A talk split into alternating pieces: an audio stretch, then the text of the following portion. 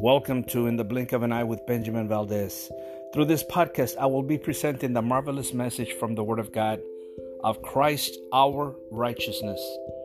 The Father's presence encircled Christ, and nothing befell him but that which infinite love permitted for the blessing of the world. Here was his source of comfort, and it is for us. He who is imbued with the Spirit of Christ abides in Christ. The blow that is aimed at him falls upon the Savior, who surrounds him with his presence. Whatever comes to him comes from Christ. He has no need to resist evil, for Christ is his defense. Nothing can touch him except by our Lord's permission, and all things that are permitted work together for good to them that love God.